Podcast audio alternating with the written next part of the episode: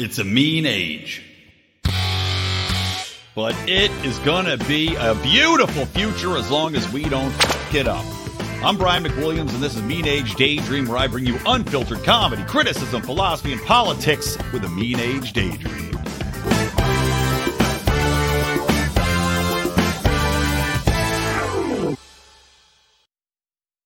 What is happening, everybody? It is me, Brian McWilliams, your favorite hungover person, joined today by two of my favorite hungover people, which is, of course, the fantastic power couple of Matt and Terry Kibbe, founders of Free the People. And uh, Matt is also, of course, the host of Kibbe on Liberty. Welcome to Mean Age Daydream, you two. How you doing? You're sounding a little rough, dude. I know. Little, I, I, look rough. I, I yeah. mean, it's it's everything's been rough. You know, I was telling you guys I was at the Rose Bowl yesterday, so you know I'm yelling and screaming and and uh, talking to the youngins and showing them I can still hold my liquor, and that never ends up good. It, you know, it's always a painful experience, and currently today my liver has been trying to escape my body so i've got a lot of duct tape over my asshole right now just to make sure it can't get out we uh, celebrated the millennium millennial millennial um, new year's at a three-day Phish concert at the hmm. miccosukee mm. indian reservation camping out with you know 100000 of our favorite hippie friends so this is wow. 23 years ago right when we were quote we thought we were young and um, one of our friends was there and he was wearing a button-down shirt and uh, in, in, Oxford, in Oxford, and and like one of the hippie girls walks by and, and looks at him and went, "Wow, it's so cool that people of your generation can still go out and party." and I was like, I I don't I'm not violent and I don't really like to hit people, but I really did want to smack her upside the head. Yeah, I, I mean, did not. Just just a little reminder right. to have some some decorum. Right. Yeah, res- and, and res- respect for your elders. right. Yeah but, but, I will say, you guys, I mean, we've gone out plenty, you know, in Austria, then in Vegas. You know, you guys could definitely uh, get out there and rock it. And as you said on New Year's Eve, I guess you were opening up champagne magnums at uh, 1 a.m. And yeah. it, it fell into that category of seemed like a good idea at the time, which I think might be what my tombstone says. At least you didn't try to saber it open. That's how you know you made a, a turn into the uh, no, into the truly dangerous drinking. Guilt, guilty as charged. Did you? You sabered it? Oh, no, yeah. you didn't. She's got a saber. uh, that's awesome. of course, of course, my wife has a saber. Yeah. No, naturally. I mean, that's I'll, that's I'll what. You, I'll send you the video after the. She's actually a oh, video. Oh, please of, do. There's a video of her coming after me with a saber. that's every year on your anniversary, probably. Yeah, yeah, yeah. so, tell me about uh, speaking of of uh, warfare. Let's talk political warfare here on the Hill because you were up there today. You said for uh, Rand Paul swearing in and you wanted to give us a little insight into what's going on there and also what's going on with the speaker because um, yeah, obviously there's some contentious actions going on between more of the Freedom Caucus people and the standard bearers for the GOP party. Yeah, well, the, I mean, the Senate swearing in was fairly boring and mundane, although there was a little bit of nobody really knew what to do. They were telling this, the senators that they couldn't leave the floor. Nobody really knew why. And it turns out that one of the newly elected senators had tested positive for COVID this morning. Oh. And they didn't know what to do because he had to be like sworn in, but they didn't know like bringing him onto the floor. So they did him like later and separate and like cleared this wide space around him. And he had on, I don't know, like 27 masks. It was yeah. really kind of hard to tell. I would have loved if he rolled in into like the uh, the giant, you know, the American Gladiators hamster ball bubble. Yeah, yeah, no, that just roll cool. them in on that and swear them in. I mean, if the government starts doing mandates, I think that's what they should mandate that we all have to go into yeah. the, the, hamster balls to get around. but the, the Kibbes have a rule. Um, so we, we live on Capitol Hill and we're not that far from from the belly of the beast or Mordor or or the Death Star, whatever your perfect metaphor is. And and we have a strict rule because this this this town is swarming with undesirables meaning politicians and they're, they're and, a little bit like vampires. Yeah they're mm. they try to get into the house and and you know once you let a, a vampire into the house everything's go goes sideways. So we have a list now of about three people in washington who are elected officials that will let into our house. And two of them got sworn in today senator rand paul and senator mike lee. Um, i guess the only two senators that we sort of still do work with and hmm. and stuff like that. And then there's Thomas Massie in the house now that Justin Amash is gone. Um, we're sort of down to one. Although we're we're checking out a couple of the new guys to see Yeah. if they're worthy of that. Chip Roy is. Yeah, I was gonna say, who do you? there. Who's the new the new class that you consider letting in the uh the Kibbe Um, uh, Chip Roy has been in the house, and and he's um, he's he's more conservative. Like I would I would consider even uh, Mike Lee, who um, obviously it's viewed as very conservative. He his mindset is very libertarian, Hmm. um, particularly on things like war powers and and surveillance and a lot of the things that we care a lot about. Um, and and Chip, but Chip Roy was uh, back in the day he when he was a Hill staffer, he was one of the few people that would work with us at FreedomWorks when we were trying to stop the Wall Street bailout, and it was it was a classic example of of all these Beltway libertarians, with some important exceptions, just taking a dive because it was a Republican president. Mhm. And so I've always had a fond spot in my heart for a guy that would stand up on the committee of jurisdiction and come work with us, which is not in your best interest as as a Republican staffer when a, when a Republican president is trying to do that. Yeah. So he's pretty good, but but um, Rand and Mike um, um, are pretty pretty close to. Uh, well, they're the best, Right. and and nobody's perfect, and and I'm I'm I'm the only perfect libertarian. So er- we all know everyone's- that. Everyone's gonna fail that. Get the saber again. saber him now on the video in Well, front of me. I want to see I- his blood. Well, he he did actually have to get me a band aid after this. There was a slight sabering incident. Really? Um, do you remember getting me the band aid? Yes, Okay. I do. So How uh, big of a I- band? How big of a band-aid is it? Is Just it a tourniquet one. or is it? no, oh, okay. just a little one. Um, it wasn't anything like the scene in Emily um, in Paris from last episode or last season. Anyway, what I was about to say was, as we said today, we always kind of go into the new terms of Congress, you know, the House and the Senate, with open hearts, I guess, right? Like we are positive and and we want to have like think that everyone's going to do what they said they're going to do, or in some cases, not do what they said they were going to do. And so we keep that optimism as long as we can, usually until like the first vote, Mhm. and then they they show their true colors, and we just give up. Spe- speaking of the first vote, and to your original question, um, so race. so we're sitting in Rand's office, um, waiting to go down to the Senate floor for the swearing in thing, and we're watching CNN and the shit show that's that's rolling out in the House right now, and and we won't actually know until tomorrow if um, then. if then what's going to happen. But but Kevin McCarthy, um, perhaps singularly the most feckless potential leader of the House of Representatives in the history of this august body, is having a really hard time getting the votes from Republicans to to become Speaker. And he he actually withdrew his bid last time. I forget when last time was, but two four years ago. The last time there was a fight for Republican leadership, McCarthy's been trying to get this for a long time and he can't get it done.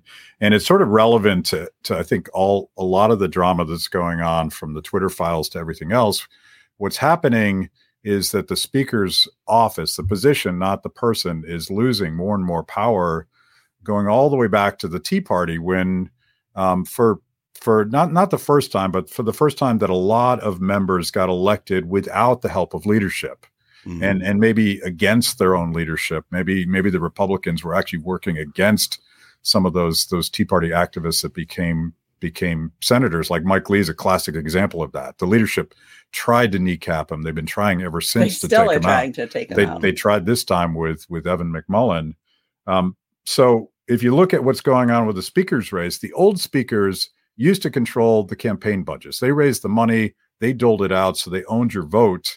And obviously, you're going to vote for the speaker because that person decides whether or not you get to be reelected. And since um, since especially the Tea Party, it's become more and more raucous. Remember, John Boehner got taken out by Thomas Massie and a Mhm. couple of these guys that are causing trouble today and and it's it's interesting to me because the response from leadership both republicans and democrats has been even more authoritarian the more democratic the process gets meaning that people get elected who don't fit the mold of a compliant republican or a compliant democrat um, the more authoritarian the leadership gets um, and this is where all of these multi-trillion omnibus we wrote this thing on new year's eve and you're going to have to vote for Christmas Eve, or you're going to have to vote for it without reading it. Otherwise, you don't get to home for go go home for Christmas. That's that's where this whole process has come from. So I'm sort of curious to see if if one if McCarthy can pull it out, and two if the people opposing him can extract some some wildly crazy concessions like, hey, how about a regular budget process or Yeah. why not actually allow amendments on the floor for people that have different opinions? Crazy, that like insane stuff like that. So, Yeah. so it's been a hundred years since the last time a speaker race had to go into multiple votes. Really? Um, wow, I didn't realize that. Because yeah, Yeah, I know uh, the last time I think was it Jim Jordan ended up pulling uh, fifteen or sixteen votes right in the last last round they Yeah, did. Yeah. probably. Yeah, and so like, and ev- the one year I think it was eighteen fifty six or fifty five. Don't quote me because I'm not that great at history. It took until March for them to come up Oh, with wow. a speaker. And historically, when the speaker races like this have been so challenging, it's when the country and are is so polarized, um, which is really really fascinating. And from my standpoint, if it takes them until March to settle the speaker's race, that's great because Congress can't do anything until they elect a speaker. Yeah. So they Yeah, can't exactly. do bad things. Yeah, exactly right. Well, you know, I you know talk about the polarization going on right now. And this will lead us into what the main topic we want to talk about, which is you know the Twitter files. Obviously, they've been released on various topics. Sadly, I was really hoping we were going to get the Fauci files Yeah. because Elon's you know teasing them, and I'm like, God, come on, drop Tuesday. No such luck. So of course, you know the second uh, this podcast ends is when they will be released. But I mean, I look at everything that's happening with the country. You look at Twitter as this basically de facto uh, center of conversation, even when it was being heavily censored and people knew about it. You were still on there because it's where you have to be. And I wonder about, you know, just how much polarization has occurred because of the intentional censorship, because of this manufactured narrative that's being pushed through around COVID, around all these different topics. I mean, do you think that Twitter is to blame for a lot of what we're seeing right now politically and in divides in the country? Well, it's fun. It depends what you mean by Twitter because I'm starting to, and I'm going to put on my tinfoil hat about this point in a conversation. Have you actually taken it off today? I'm starting to think, I, I just figured every hat is lined with tinfoil that you own. yeah, yeah. Well, there's a reason I'm wearing this hat. Um, yeah. but like you, you realize that like i used to be a, a, a wild romantic you go read back and read my last book i was a, such a romantic about the power of, of social media and platforms like twitter and facebook to, to radically democratize everything uh, you know starting with with knowledge and and minority opinions like like libertarians would have we would finally have equal footing with with the big guys and that and that was absolutely true and and and it it very much led to um, the breakup of a lot of top-down institutions that were dictating how we thought and what we did. And you know, the one thing that didn't happen was politics. Um, and I think my my theory right now is that the Tea Party sort of started um, the Empire Strikes Back phase of social media when when the government agents and the deep state and the political parties and whatever this blob is that controls this entire apparatus they're like, we got to get a handle on this because people are starting to think for themselves. They're starting to speak their minds, and and um, the Twitter files finally reveal something that we all knew and we've been talking about for years, but we didn't know to the extent to which uh, social media and government agencies, particularly the defense industrial complex type agencies, um, are working hand in glove. Like it, it may be indistinguishable where that censorship's coming from. You know is it twitter? Is t- twitter captured? Are they are they sort of the regulatory bitches of government agencies that can destroy them if they want to or are they enjoying it just as much and i I don't think we know anymore because because so many of of these former like fbi agents are now working for social media Yeah. companies I mean, you asked if Twitter was to blame. I don't think they had a, a choice, right? I mean, I think government just showed up and it's like, hey, I've got an offer you can't refuse, kind of like the Mhm. mafia. Otherwise, you're going to end up with like a dead horse's head um, What in- in your bed. So, Yeah, I mean, I think there's something to be said for that. You know, and you talk about that, and then you see Joe Biden talking about how, well, we might have to look into this Elon Musk guy, and you look at it Twitter based on nothing, based on Right. nothing. But these are, I mean, this is literally just a, a threat from the the standing president, but the sitting president. But when you talk about the way in which they went about the censorship, whether or not they were, uh, as you said, bitches, or whether they were, you know, rah rahing along with the government, I think that it's a two part in that the government gave them an excuse to lean on their base instincts to be authoritarian censors. And that is, you know, so often in big tech, when you have the people on the left, you do see them leaning towards authoritarianism, leaning towards um, censorship of any speech they deem to be not in their best interest or not in the best interest of quote unquote humanity, whatever you know their vision of humanity is and unfortunately as we know with the left it tends to be these social causes social um, movements that typically have no chance of really making a, a successful impact but still they will die on the cross in order to push them forward so i think it was the perfect excuse for them to really just kind of go hog wild let me see if I can get this. And I'm going to butcher it, but um, you guys can shame me for it. But there's a classic um, theory in public choice theory called uh, bootleggers and Baptists, which was the unholy alliance of of people that didn't want you to drink and people that would profit if the government banned the legal sale of alcohol that coalesced to to come up with a regulatory structure that that ultimately used the the Baptist as as sort of useful idiots for the purpose of the boot, boot bootleggers. Bootleggers. I, I, wanted to say bootlickers, but I'm thinking. Well, that's well, that's maybe. that's that's that's the Twitter staff. But, I thought uh, you were trying to figure out if you had to uh, if the plural for bootleggers was like octopi. You know, you're trying to convert that in your mind. well, hold on, let me just take a drink and I'll be fine. there you go. Yeah, what are you guys drinking, by the way? Manhattan's. Oh, uh, Manhattan's. Yep, with my uh, favorite bourbon, Angel's Envy. Ah, nice. Yeah. Angels, nice. Angels Envy. My my recipe leans heavily on bourbon and light on on um, everything else, else because it, it, adulterates what which what could be a nice dry cocktail. But uh, agreed, agreed. But, All right. So, so anyway, I, I, interrupted you. Back to your bootleggers. So so back to back to this this analogy. You have sort of this woke censorious ideology that that I think truly believes that there's a correct way that there is a science and that we can trust the experts and and that they could actually sort of micromanage the language so that nobody's ever offended. It's this very scientific, weird thing that's hard to get your hands around. And they're the useful idiots. They're the they're the Baptists in this analogy because that is a religion, um, and it's it it can be quite mindless at times. And I think you know you see all these um, you know the woke tokenism coming out of of the military and the CIA and the FBI and all these guys, and I, th- I think they're they're playing those cards as a way to basically censor political speech. So I think I think it's um, I think it's both going on at the same time. Ultimately, um, I don't think these social media companies get away with it without the government um, either forcing them or paying them. All these things that they're doing. Ultimately, it's it's uh, it's still a libertarian story. It's not sort of an anti big tech corporate story. Um, but the combination is is devastating. And by the way, what is the technical definition? Here goes my tinfoil hat thing.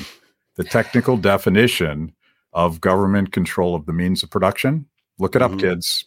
It's there's a word for it. Mm-hmm. Well, let me You're add something. Tell them? I'm not. You got to look it up. I'm not going to tell you what it is. no, I have to Google it. Um, so socialism? Uh, no, I. Uh, I wanted to make it. Sorry, I'm putting on my slipper. My feet are freezing in my little den back here. That's not literally what I was doing right there. Did, did uh, you I, did you literally just get out of bed? I, no, no. I, I got up, I showered, then I was like, I'm still still pretty tired. I lay back on the couch, watch some X Files to prepare our tinfoil hats together. Yeah. Uh, you know, I'm prepping it, and uh, which actually I was kind of thinking of something funny, uh, totally off topic. We'll get back to the Twitter files, but how if you look at the FBI and what the FBI has become, right? I was trying to think like what iteration of the FBI is probably the most true to life these days. And uh, and I don't know, maybe maybe the X Files, you know, maybe because the, the FBI is corrupt, the government's corrupt. Like they, they really, you know, this might be the one. Except that they made the FBI out to be heroes in the X Files, when of course they're all villains.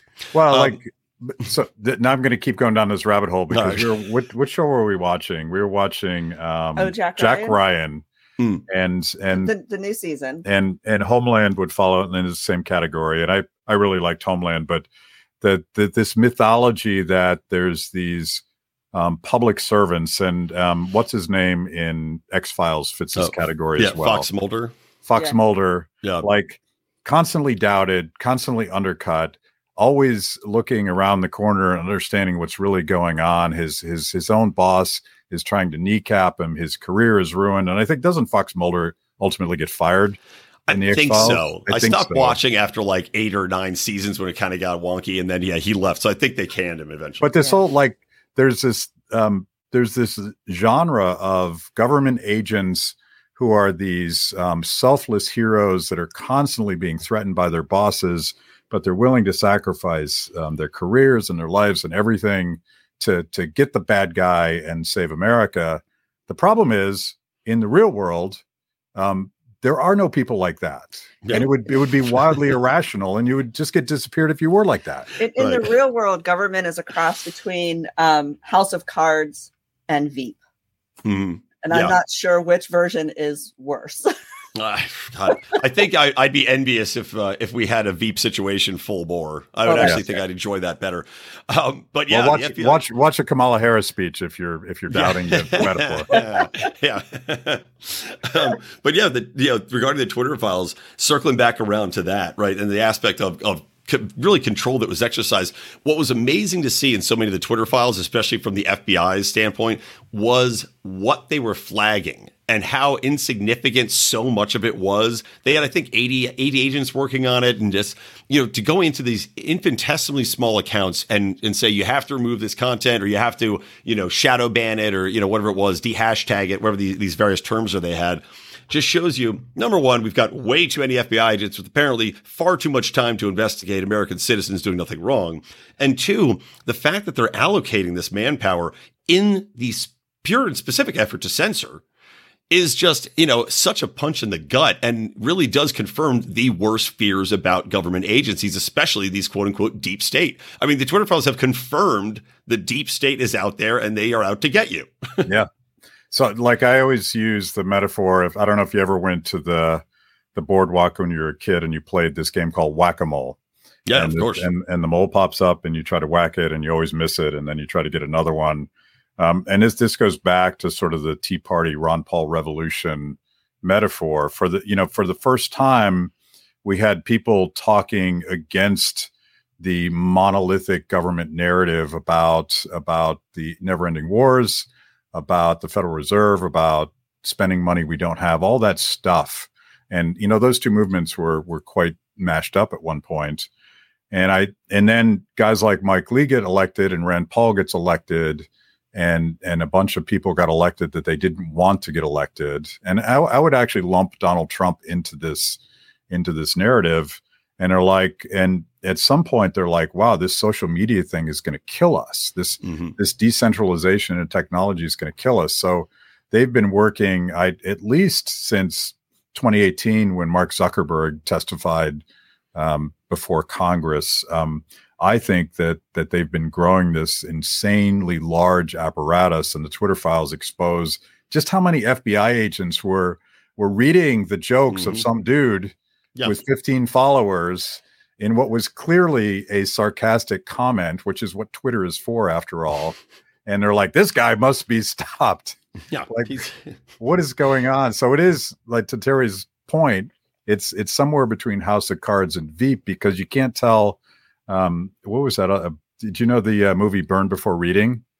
Yeah, it's been a while since I've seen it, but I, yeah. I see all. That's that's actually ago. probably worth it's it's a, reading. It's a better, watching. and that's uh that's Coen Brothers movie about the ineptness of the of the deep state and and their their clownish pursuit of things that they don't understand, and it's all ridiculous. So, I, th- I think all of these things um, come to real life, and and uh, we should we should be freaked out, but but I also think it it means that they're they're scared to death that that people with alternative views, particularly liberty views, are actually getting traction right. and winning. And we shouldn't we shouldn't just be pessimistic about what's going on. We should say like, wow, they're they're so freaked out. This is such a ham-fisted way to try to censor the American people that they must be panicked, right? Mm-hmm. Yeah, I would think so completely. I mean, it almost reminds me of what's going on in China right now because they're seeing China crack down obviously on social media. They crack down on gaming, and I and and my theory again, this is my tinfoil hat, but I think it holds up. Was that they closed down the gaming platforms and limited the amount of time people could game because that was where because of the social media censorship, that was where people could actually talk right. and interact and share their their thoughts and feelings and, and be unhindered. So you look at now what's happening in the U.S. government the efforts to censor. And I said, you know, I agree completely. I think they are terrified of the power of what's happening there. But at the same time, I think you're also seeing the the concrete maneuvers that they've made, like to lean in with regulatory, you know, powers like with Facebook to undermine the ability of new startup companies to emerge and, and, you know, have success in the space. And I think this is a very intentional act. And there's a reason that, not that I'm a huge fan of, uh, you know, trying to break companies up or saying that the government should get involved, but I think there's a very specific reason why, despite some calls to investigate Facebook and stop them from buying up all these other social media platforms, they're more than happy to have them do it because they're working so tightly in conjunction with them that it's just easier for the government to operate with one that controls eight than to have to go after and, and whack a mole them, as you said earlier.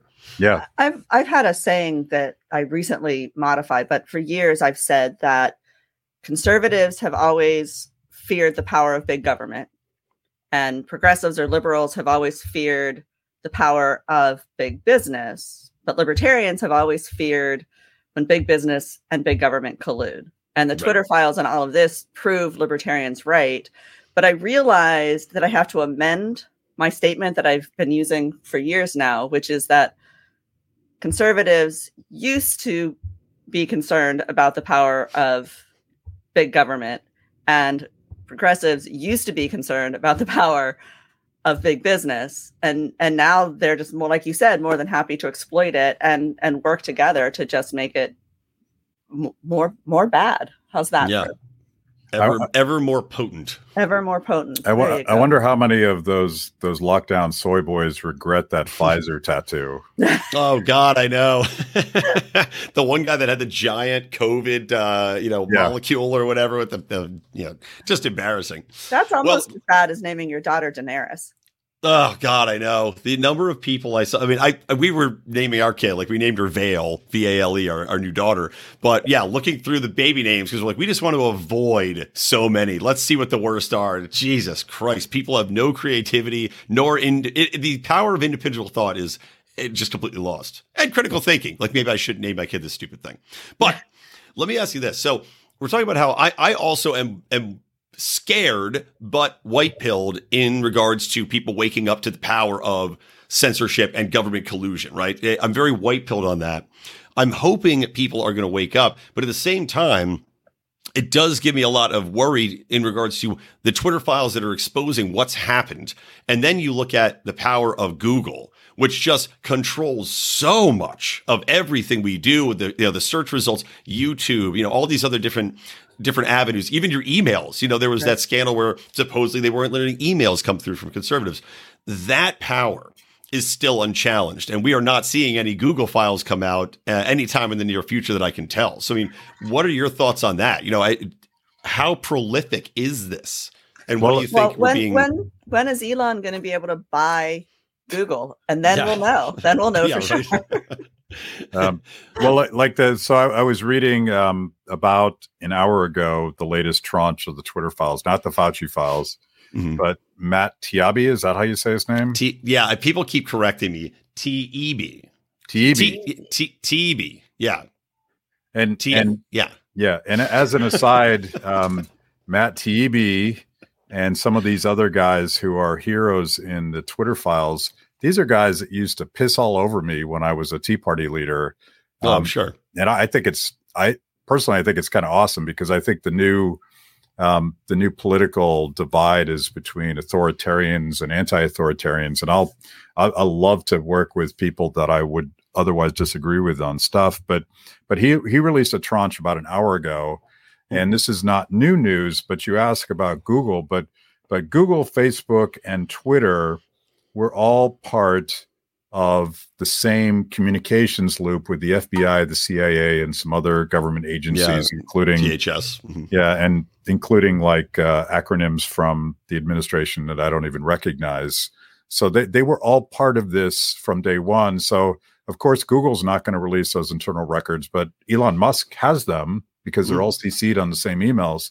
So I think we're going to find out what's what what they've all been doing and it's like it, it's classic monopolist behavior sort of sort of pandering to the regulators to make it more and more difficult for for the next um, right. upstart company to come up and, and challenge them you can't imagine the army of lawyers they have um, managing their relationships with the government right now. It's Yeah. it would be impossible for a startup to compete in that world. Well, you think about also over in the UK, you know, or maybe it's actually the broader EU, I think now with their specific laws on hate speech and what you can and can't say, and, you know, all these different rules for and regulations that companies have to go and enforce on social media. I don't know how you would possibly do it if you're a small company coming up. Like, you know, there's one company or one uh, social site called Retalk that I was uh, I was working with, and you know it's a growing site, but still, you know, he's based in Hungary, and I have to wonder, like, as, this site grows, man, how are you going to keep up? You know, how would you possibly pay for the you know the people, the AI, the uh, the people to go through and comb it, on top of lawyers, on top of all these other things to deal with the regulations as the site grows? You know, finding that equilibrium has got to be almost impossible. The other thing is the the money trail, right? So and and part of this was revealed where where the government was actually paying or reimbursing Mhm. Twitter, depending on what your preferred nomenclature is, and and that that was news to me. But I even if there wasn't such a direct um, financial um, compensation for for obeying the rules of the government game, um, the government itself, and certainly government. Uh, um, government uh, contractors like pharmaceutical companies, they're spending the majority of the bucks on these social media sites. So They're like the lar- the um the government is like the largest advertiser. yeah. Mm. So even if even if it's not like um, under the table, sort of here's some cash, do what we say. Um, there's there's huge financial incentive for these guys to play along, and I would expand that. Like we talk about the corporate media. Well, I think the corporate media is basically um, bought and paid for by the government at this point. So we're bitching about corporate media, but it's really just um, it's it's like Pravda 2.0, some something Yeah. like that. Uh, You see that so often also just with the rotating door between presidents. Yeah, the White House and the media is a constant churning Right. door where it's just in and out. I mean, you saw it constantly with, you know, Bush, Obama, everybody. So then you go, all right, not only do you have media members going in and out, but as we see now with social media, with the deep state, you have members of, you know, the former head of the CIA is now off. You know, the head of the FBI is now uh, with Twitter. He's now at MSNBC speaking on behalf of you know whatever interests uh, are out there to support. It's hundred percent something that I think has been exposed as being untrustworthy to the population, and that's where I think the new Twitter though should all the you know all the censorship be removed let's say let's trust elon's going to do that right we don't really know but let's say he's going to do it i think it's going to force mainstream media to be more honest Yeah. because you're going to see a real-time reflection of people's honest opinions of counterfacts to this this prevailing narrative that's being pushed through and i think it's going to either force them to be better or people will see that it is that pravda that we do live in the same society where we're just being fed this wad of horseshit all the time This is when you get to use your favorite word. disintermediation. Terry Terry hell finds me. mean? Terry finds me every time I use that. It, it it means the same thing you just said, but Oh, okay you could also call it like the Joe Rogan effect because Mhm. um, I think the the the the only way that the this information cartel sustains itself is that if everybody's playing the same game, and if Twitter's not, and if Joe Rogan's not, and if there's more and more places where people can get an honest, unfiltered take on things. I mean, I, I think that's if you want to understand the Joe Rogan phenomenon, that's that's it in a nutshell. He was Yeah. the first guy to respect his audience enough to ask honest questions, to respect his guests and let them talk and and just explore ideas that he found curious. That used to be maybe I don't know if it ever was, but that that was what the media was supposed to be. Mhm. And now, um, because of these same technological forces that I've been so optimistic about, that um, it has un- unleashed this. And I think um, I, I forget my Star Wars analogy, but you know, the Empire Strikes Back. But um, whatever the next one is, we're we're coming Return back. I think it involves Ewoks, right? yeah, the, the Return of the Jedi. Yeah, Yeah, there's, Well- there's going to be a lot of fucking free speech Ewoks out there. yeah. I mean, I, I think you're right. Actually, I was going to ask you guys in what in your efforts. You know, you do a lot of outreach and meet with a lot of people, obviously to you know to fundraise for the work at Free the People. Have you found that it's getting a little easier after the release of the Twitter files to talk to people? Have you found more people are saying, you know what, this is something we have to invest more in? You know, are people's doors opening? Are the phones ringing a little bit more often? Honestly, I don't. I don't think uh, investors know about it yet. I think it's got to trickle out, Hmm. and and people have to sort of realize the Fauci files may, in fact, break that through. But you remember, most of media is not covering the Twitter files, and so unless you're Oh, yeah. Crazy. unless right? you're on Twitter, you don't even know that Yeah. this outrageous stuff's happening. I mean, we are going to like get out there on the road again in January and February a lot and start meeting with our donors. And yes, this is a great example of and proves what we've been telling them for the last, you know, four or five years since we've been doing this that you can't rely on these other platforms that, that you have to have another way forward and free the people is that honest Yeah. and amazing path. Yeah, we've we've been struggling with this because we've um, you know we're not we're not right wing clickbait at all. Our stuff is is specifically designed to reach people outside of either libertarian or conservative or constitutional bubbles. Um, but but I am 100 percent convinced that our content is suppressed and and we have plenty of evidence to see that Oh, that's true. Yeah, I mean, we can absolutely see it now when we were looking at the end of year at our at all of our metrics. Um, I mean, Mhm. our audience is growing, but our views and and everything and engagement is going down. It's it's just right Yeah. there. Um, it's it's it's pretty amazing to to see. Well, do you guys ever get your content pulled? Because I know, you know, we'll get regular strikes. Like we've had a strike against our YouTube channel that just keeps getting replaced because they find as soon as they disappear a strike, they add a new one on for whatever, you know, something from three years ago. Have you had a lot of that where you've had any any flags or anything pulled Uh, down?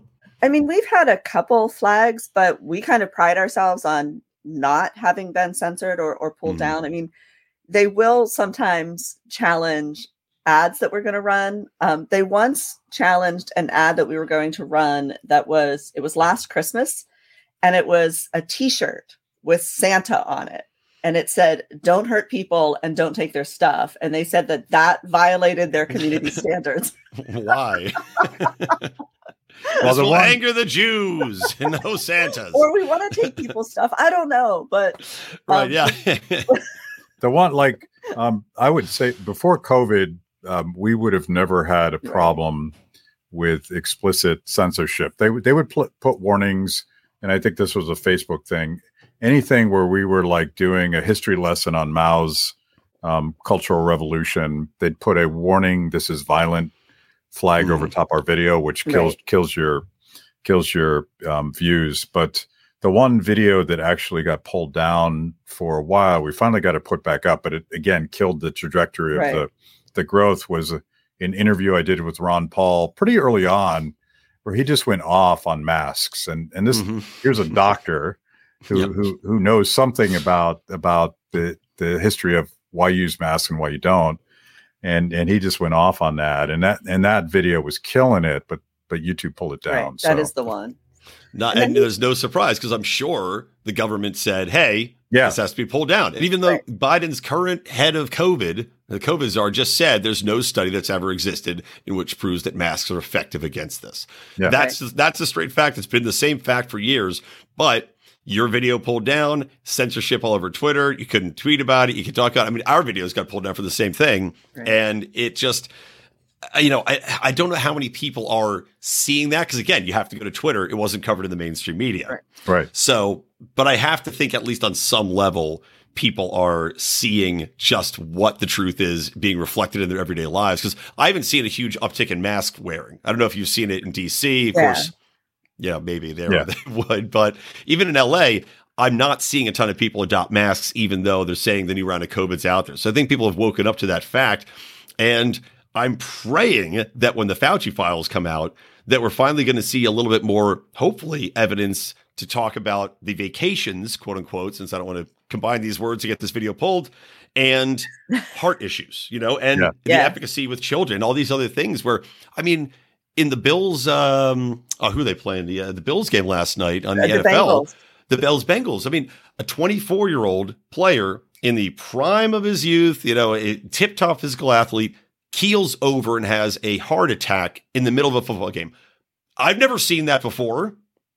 And I can, I'm not going to say it explicitly, but I would be surprised if he wasn't very much full of a certain mRNA based substance. Right. And it was fascinating reading the articles today about it, where they were coming up with like medical excuses as to how it could have happened. Like, Yeah. if if he was hit in the chest at like this one particular like 40 millisecond moment when his heart was beating in such a way that could have caused it. Right. Well, I was- and of course Jupiter and Mars had to be lined Right. up, and Right. Uranus was, uh, you know, Well, let's let's not talk about Uranus. But that's a different podcast. we were That's, um, that's Kibbe on Liberty after dark. so again, Are like you going to talk about the guy we passed on the street today? No, I was going to talk about the CNN clip we were watching in. So I don't watch CNN, but we're sitting in Rand's office, and and this will probably ruin his. yeah, why is political- do, why, does Rand have it on just to get him fired up to, uh, I- to I go guess. into battle or something? You know, it's, Well, is it like that's when I- football players are whacking each other on the helmets? It's just getting Yeah. gets I him mean, I read the New York Times and the Washington Post every morning before I get out of bed just to piss me off to get up. So Every day, I'd jump out and stomp the ground with Rand. But there is like that story that Terry told. Like, how would you even know this story about? I forget what they call it, but this this particular theory that if you hit the guy in the heart in exactly the Mhm. right way, it can trigger a heart attack. Um, CNN is is contributing all their time to this, and I'm like, why? Like, I, I get that you would be like, we're we're very concerned about this guy, and our hearts go out to him, and and prayers, but it seemed like the corporate media was out there driving a narrative to prevent people some, from saying, "Well, that's weird. Yeah, We, we should It probably like in- we should Right. investigate that." Um, and I I do think that there's there's there's some sort of broader um, government capture of media going on right now that needs to be exposed. And I and and maybe we will never expose it, but getting back to this idea of of you know we we believe in markets and competition. I think as long as Elon holds strong, as long as Joe Rogan can't be fired from Spotify because otherwise Spotify goes out of business, you're going to see a dramatic shift away from the already dying corporate media dinosaurs to places where we're allowed to ask those questions. And I, I don't, I don't think you should jump to conclusions, but I think you should be allowed to ask those questions mm-hmm. specifically because the the government science industrial complex is completely devoid of credibility. So Yeah. we got we got to do it. Um, I wish that we trusted scientists enough to do it for us. Yeah, it's kind of sad then that I think that's going to be a big point of fallout from all this, from the COVID era, is that what can you trust now? You know, we were told the experts trust the experts, trust the experts. Well, they were lying to us the entire time. The experts have been wrong from, you know, every single moment of COVID, basically. So, what experts are there to trust? And I mean, there's probably going to be some people that trust the wrong people. You know, like uh, who is that that uh, Liver King guy? You know, who's all roided up and selling I don't even know supplements.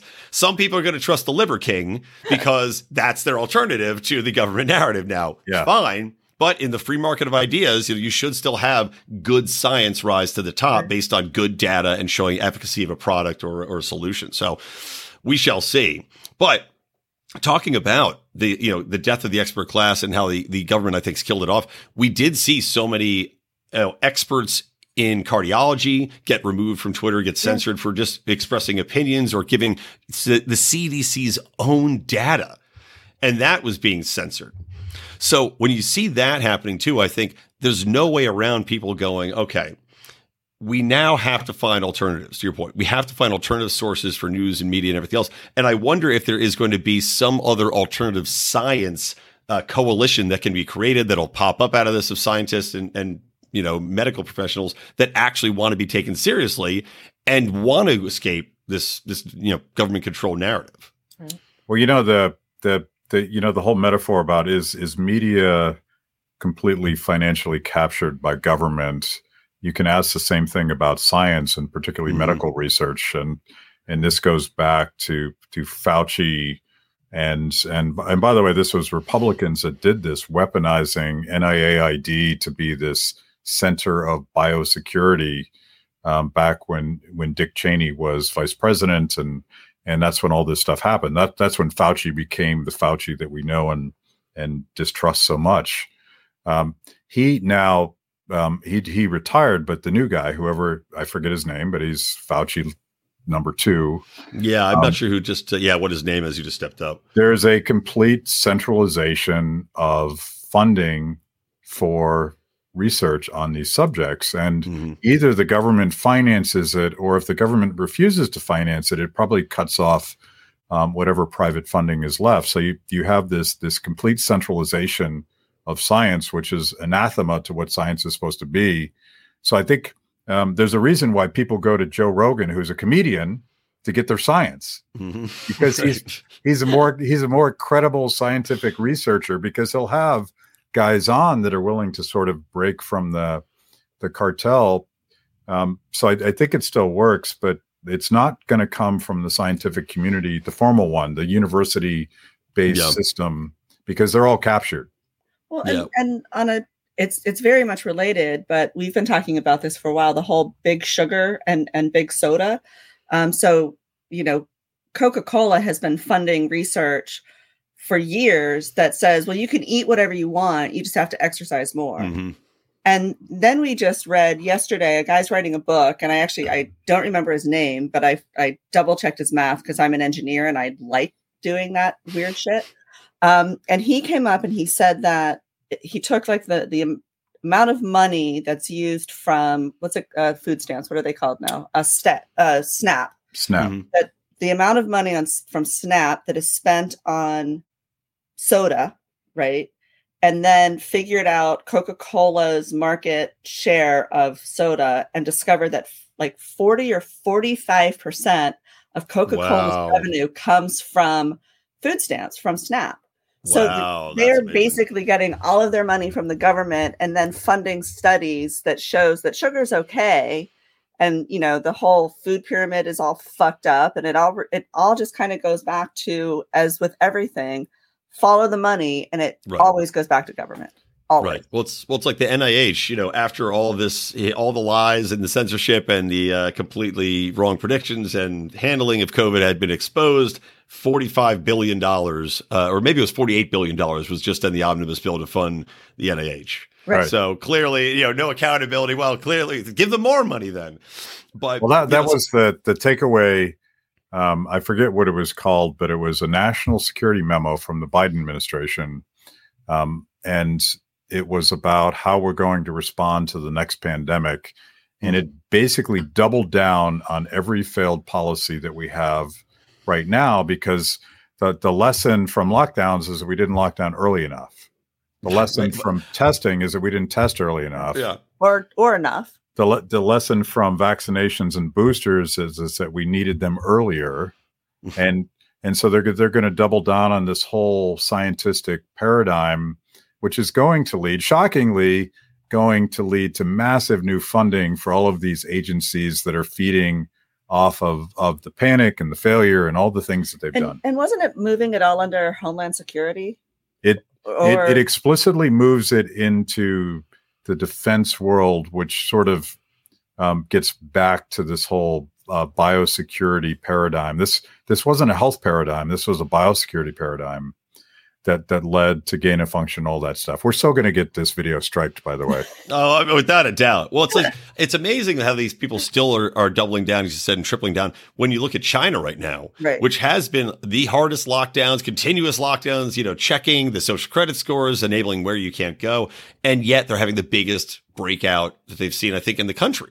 And, Right. it's, it's currently happening after all Right. these years of doing it. So, I mean, you've got clear examples. But one thing I just want to circle back to, you know, I was talking about these, you know, very well known cardiologist. I'm blanking on his name, but he had basically had his medical license Yeah. uh, threatened to be removed. And this has happened to numerous people that had spoken out against COVID. And that's where I was kind of floating the idea of do you think that there is a possibility of a, you know, somebody saying, look, we can't have the American Medical Association be the solo truth, you know, the, the arbiter of what is good medicine anymore and who's a doctor anymore because they're taking people's medical licenses away for stating the truth. I mean, what are your thoughts on that? Do you think we're do you think we're there yet? Do you think it'll happen? You know, uh, well, we're already there in a, in a sense. For for people that can afford to, you can opt out of the healthcare system and go concierge medicine. And if That's you true. actually if you Yeah. actually want to get a doctor, um, and I suggested this when they fired all of the nurses and doctors who were um, previously um, infected with COVID and survived, so they had natural immunity. You have this this army of folks out there with all this incredible talent. Um, I think the same thing's going to happen with uh, with the sort of caste system of of all of these um, medical association Accreditations. accreditation Mhm. and all that stuff. Um, let's let's just break out of the system. And unfortunately, that leaves a lot of people stuck in the system. But that again, that's that's how markets might work. Let's show that there's an alternative way to get your health care. And oh, by the way, it's going to be radically cheaper once it becomes mainstream. But um, the problem, though, with that is that if you aren't accredited by these people and you practice medicine, you will go to arrested. jail. Yeah. So you have to yeah, change. exactly. Like government has to change, and that's I don't see that happening. Or or so you that's a problem. or you fly to Mexico. or Guatemala. If, Yeah. it, if you think about um, um, not concierge medicine, but uh, medical tourism, Yeah. Mhm. um, I've actually gotten a lot of dental work done in Guatemala because my wife doesn't love me enough to. Spend- You are so full of shit. I might have to get a crown. Or I might go to Mexico to get a crown. No, put if you like honest wait, here's here's an advertisement. Um if you do need to go get a crown, don't go to Mexico, go to Guatemala with us.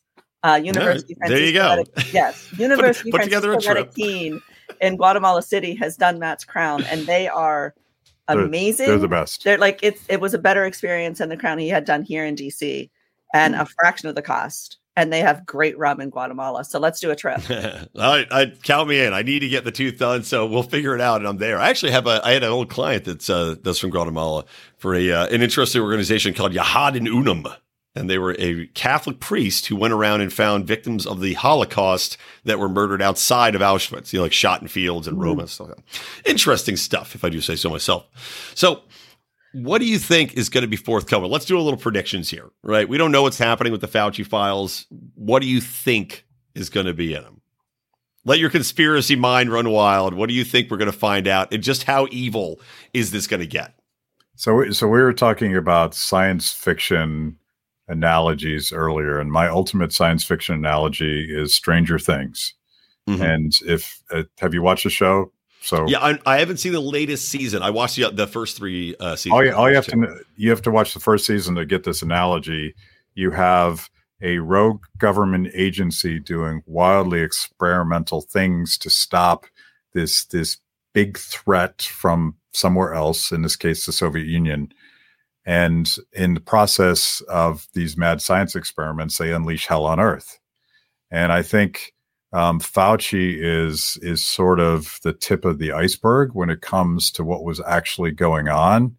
And my own prediction, which is based on nothing other than knowing how Washington works, is that they're going to throw Fauci under the bus Hmm. and they're going to sacrifice him so that people with far more power than he had will not be exposed for for what I I believe. Like I, I actually believe that um, our taxpayer dollars financed some really dangerous research that led to the death of millions of people, Mhm. and I think that the powers that be are going to want to cover that up. So I think I think Fauci's going to go down, and um, I think that we may or may not know who's ultimately responsible.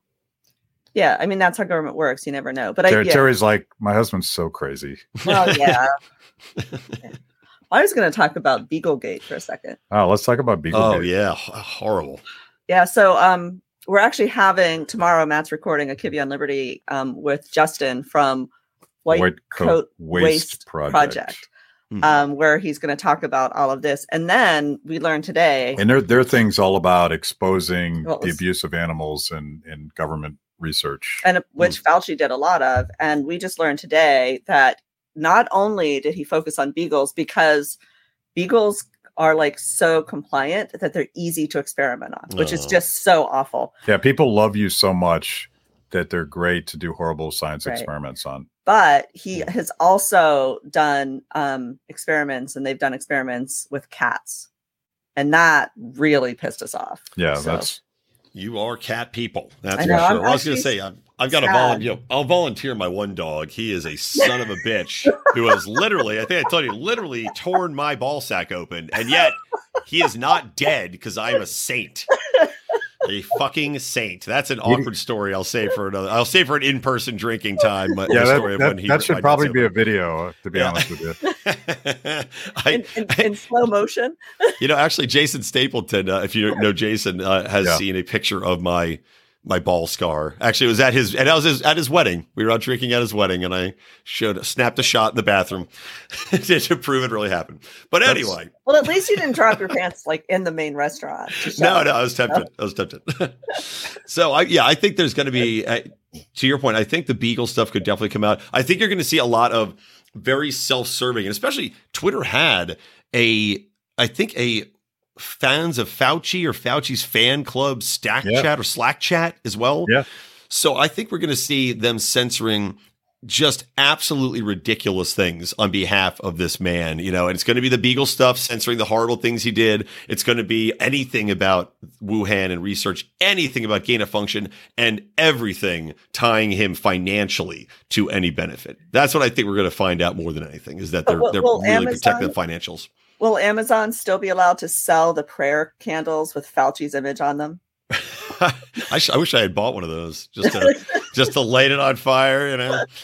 Hire a prostitute, Saint put it up her butt. Saint Thanks. Fauci. Saint Well, Fauci. E- Elon, um, this this wasn't new news, but it's bigger news when Elon retweets the fact that Fauci's wife is actually the ethics czar at NIH that would oversee whether or not he was overstepping the bounds. Because the, the whole question of uh, of gain of function research, there were there were strict prohibitions on this, and it's it's it's it's suggested that that Fauci slipped around those to do those things, and I believe it was in 2012 he wrote an academic article that it's it's amazing how open they were and no one was paying attention Mhm. back when we should have been paying attention. But Fauci actually writes that um, some people believe that gain of function research um, could be catastrophic should there be a lab leak. Well, I say the risk is worth it. and so if you think about that in the context of what he was open not not what he was saying behind closed doors but what he was openly saying Yeah. and then you see what he did to to Martin Kulldorff and Jay Bhattacharya and and calling them fringe epidemiologists Mhm. um, he's covering his ass and I got to believe where there's smoke there's fire Yeah, yeah, I think so too. Well, I would be uh, for one. I know it's not going to solve the problem, but I still would love it if they do throw him under the bus. Um, I'll take great pleasure in it. I know? mean, there's a, there's a reason why he retired. Yeah, yeah, and there's a reason why you could see they slowly were pushing him out of the spotlight as Right. leading up to this as well. You know, it's no coincidence. Right. So yeah, he's going to go under the buzz. and uh, who knows? Maybe he'll he'll end up in Arkansas, um, having been quote unquote robbed of nothing with a bullet in his head. Who knows? we'll just have to wait and see. he, he might he might do the Russian vacation and do a slip and fall out a window who knows Right? Yeah, yeah. Get defenestrated. Well, guys, tell everybody where they can find you, everything you do. I want to thank you for coming on the show. I mean, you guys are awesome. So, where can people find you and follow you? So you can find us on YouTube, um, Free the People channel. Our website is freethepeople.org. You can follow both of us on Twitter at mkibbe and at tkibbe. Um, we're everywhere. You don't have to look that hard to find us. It's- sadly, And- that's, the, that's the problem. When you want to avoid them, they're still there. Un- unless you know we're bad unless we're they're unless they're suppressing us, you can find us everywhere. yeah But Right, follow us on go. YouTube is the best way to see all of yeah stuff. and and if uh if something happens uh we are not suicidal at this very moment All right. Well, thank you both again, Matt and Terry Kibbe. Free the people. Check it on out. And of course, Kibbe on Liberty. Good stuff. And uh, thank you both again for coming on. I love you. Cheers. Cheers. Happy New Year. Happy New Year. Let's drink in person soon. Oh, I can't wait. Cannot wait. All right. That's going to wrap up the show, guys. From me, Brian McWilliams from the Lions of Liberty Network and from Moonage Daydream. Keep those electric eyes on me, babe, and keep that ray gun to my head.